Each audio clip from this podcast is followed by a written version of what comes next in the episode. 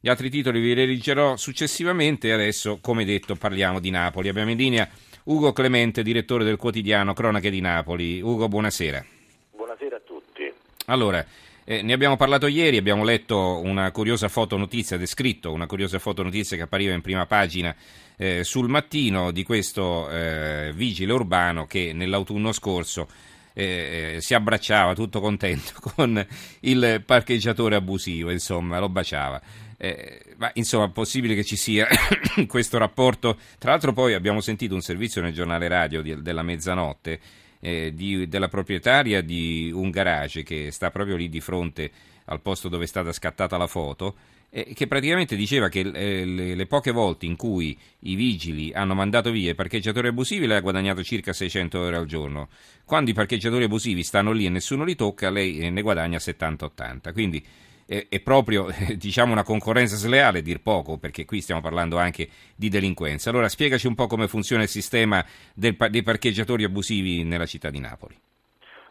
Ma eh, sì, è sicuramente una concorrenza sleale, anche perché dobbiamo pensare che più o meno, diciamo, potendo uh, fare una media per quanto possibile, è più o meno quello anche il guadagno dei parcheggiatori abusivi che gestiscono ciascuna delle, delle piazze in cui è, è, divisa la città, almeno con riferimento ai posti più frequentati, a quelli più eh, sensibili, diciamo così, cioè si aggira attorno alle 600-700 euro, se non di più. La vicenda l'abbiamo seguita eh, dall'inizio perché è una, è una, storia di ribellione un po' da parte della, della città di Napoli, questa giovane titolare di un, di un parcheggio a pagamento della zona dell'ospedale Loreto Mare eh, di Napoli ha deciso a un certo punto di ribellarsi alla presenza opprimente, oppressiva di questi parcheggiatori abusivi che poi tra l'altro eh, facevano un po' il bello e il cattivo tempo in quell'area, addirittura gestivano delle eh, zone di pertinenza del parcheggio per, per ospitare, diciamo, per, per sistemare i loro clienti. E allora eh, diciamo, la goccia che ha fatto traboccare il vaso è stato quando le telecamere di videosorveglianza hanno ripreso un pestaggio da parte di uno di questi parcheggiatori abusivi da quello che sembrava il capo. Non si è ben capito se era, la vittima del pestaggio era un cliente che non voleva pagare oppure qualcuno che magari eh, voleva inserirsi nella gestione del parcheggio abusivo nella zona. Fatto sta che eh, questa ragazza ha deciso di, eh, come in altre occasioni, di chiedere l'intervento eh, delle istituzioni, delle, delle, forze dell'ordine, la polizia municipale e eh, poi eh, insomma, una delle scene che sono state riprese dalle telecamere di videosorveglianza della zona ritrae proprio un mezzo dei vigili urbani che arriva sul posto eh, accompagnato da un'altra auto dalla quale scende eh, questo, questo, uomo, presumibilmente un rappresentante delle istituzioni, cioè un, un, vigile, urbano, un vigile urbano, e eh, questo saluta eh, il parcheggiatore abusivo e comunque un atteggiamento diciamo, non proprio severo nei confronti del parcheggiatore uh-huh. abusivo. A questo punto naturalmente è partita la denuncia con allegati eh, tutti i particolari, la, la, eh, la, persona che ha sporto denuncia ha anche allegato eh, insomma, i tabulati telefonici per far vedere quante volte poi eh, nel corso della giornata ha chiesto l'intervento delle istituzioni, ha chiamato uh-huh. eh, le istituzioni preposte, ma purtroppo lì eh, la difficoltà è, eh, della, della, della, persona che in questo caso ha sporto denuncia, ma in generale dei napoletani, perché il fenomeno è molto presente, sta nel fatto che è molto difficile perseguire questo tipo di, di reati per una serie di motivi. Naturalmente in caso di in altri eh, tipi di economia sommersa come per esempio la contraffazione o il contrabbando ci sono dei sequestri. Ma il contrabbando delle sigarette per esempio non esiste più, una volta eh, tutti quanti andavano a Napoli e sul, lungo, sul lungomare. È tornato no? diciamo così di moda. Ah è tornato di moda. La, ah, ah. Con la crisi. Mm, e, mm. quindi però a differenza... Magari perché c'erano traffici più lucrosi delle, delle, sigarette, no? Forse, non lo so. Perché... Ci sono stati traffici sicuramente più lucrosi, però negli ultimi tempi... Mm. Eh, la, la, il fenomeno ha ripreso piede, ma nel caso però del, dei parcheggiatori abusivi in quel caso è molto più difficile eh, perseguire questo tipo di reati perché poi innanzitutto è necessaria la denuncia da parte delle vittime.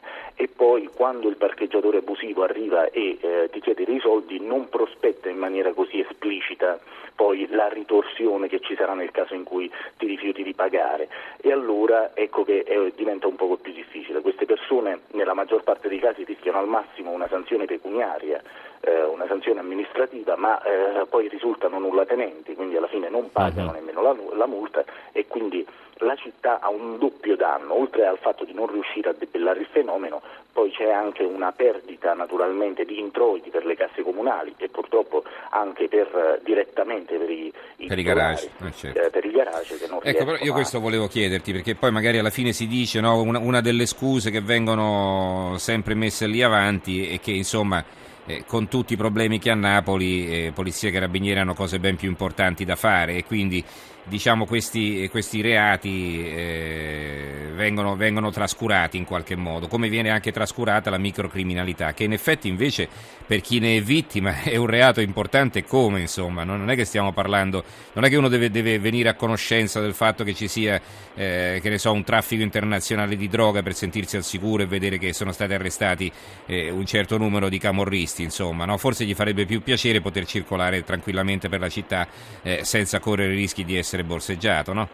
Ma questo è un tipo di fenomeno che, come tutti gli altri tipi di criminalità, insomma, crea una certa sfiducia nella cittadinanza e dà l'impressione di una, di una, lontananza delle istituzioni che poi a Napoli gioca la sua parte. Per fortuna però poi si verificano questi episodi che ci danno la misura eh, della tenacia dei napoletani, della, della volontà di non, eh, di non rassegnarsi a questo, a questo tipo di cose. Poi eh, diciamo che sul territorio, ripeto, è abbastanza diffusa e eh, i parcheggiatori abusivi si trova praticamente ovunque, soprattutto nelle zone più frequentate, nella zona della Movida, nella zona degli ospedali, uh-huh. tri- eh, davanti ai tribunali. Ma è vero che si eh, spartiscono il territorio, come un po' qui a Roma succede ai semafori per, lavare, per i lavavetri, cioè che non è più eh, diciamo, un lavoro spontaneo di persone che cercano di arrabattarsi, cercano in qualche modo di tirare avanti la giornata, eh, di portare a, qua- a casa qualche soldo, diciamo c'è un racket dietro che sovrintende all'occupazione del territorio o no?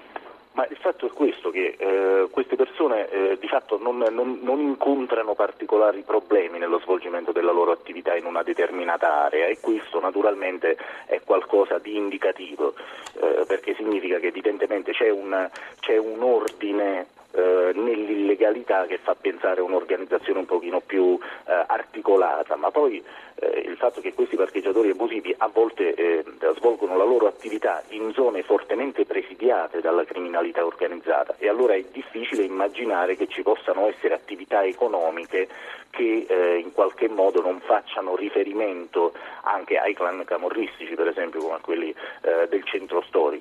Avviene naturalmente per tutto, per il parcheggio abusivo, ma anche per le, la vendita delle sigarette, così come per lo spaccio di droga e per tutte le altre attività illecite. È, è molto facile immaginare che una quota del, dei ricavi dei parcheggiatori abusivi vada direttamente nelle mani delle organizzazioni criminali. Poi c'è da tenere conto anche del fatto che spesso eh, ripeto, un parcheggiatore abusivo può arrivare a guadagnare anche eh, 600-700 euro eh, in una giornata. Pensa è facile immaginare che siano molte, eh, più eh, nuclei familiari a beneficiare dei, mm-hmm. degli incassi, diciamo così. E va bene. Ringraziamo allora eh, Ugo Clemente, direttore del quotidiano Cronache di Napoli. Grazie Clemente. Grazie. Grazie per essere stato con noi e buonanotte.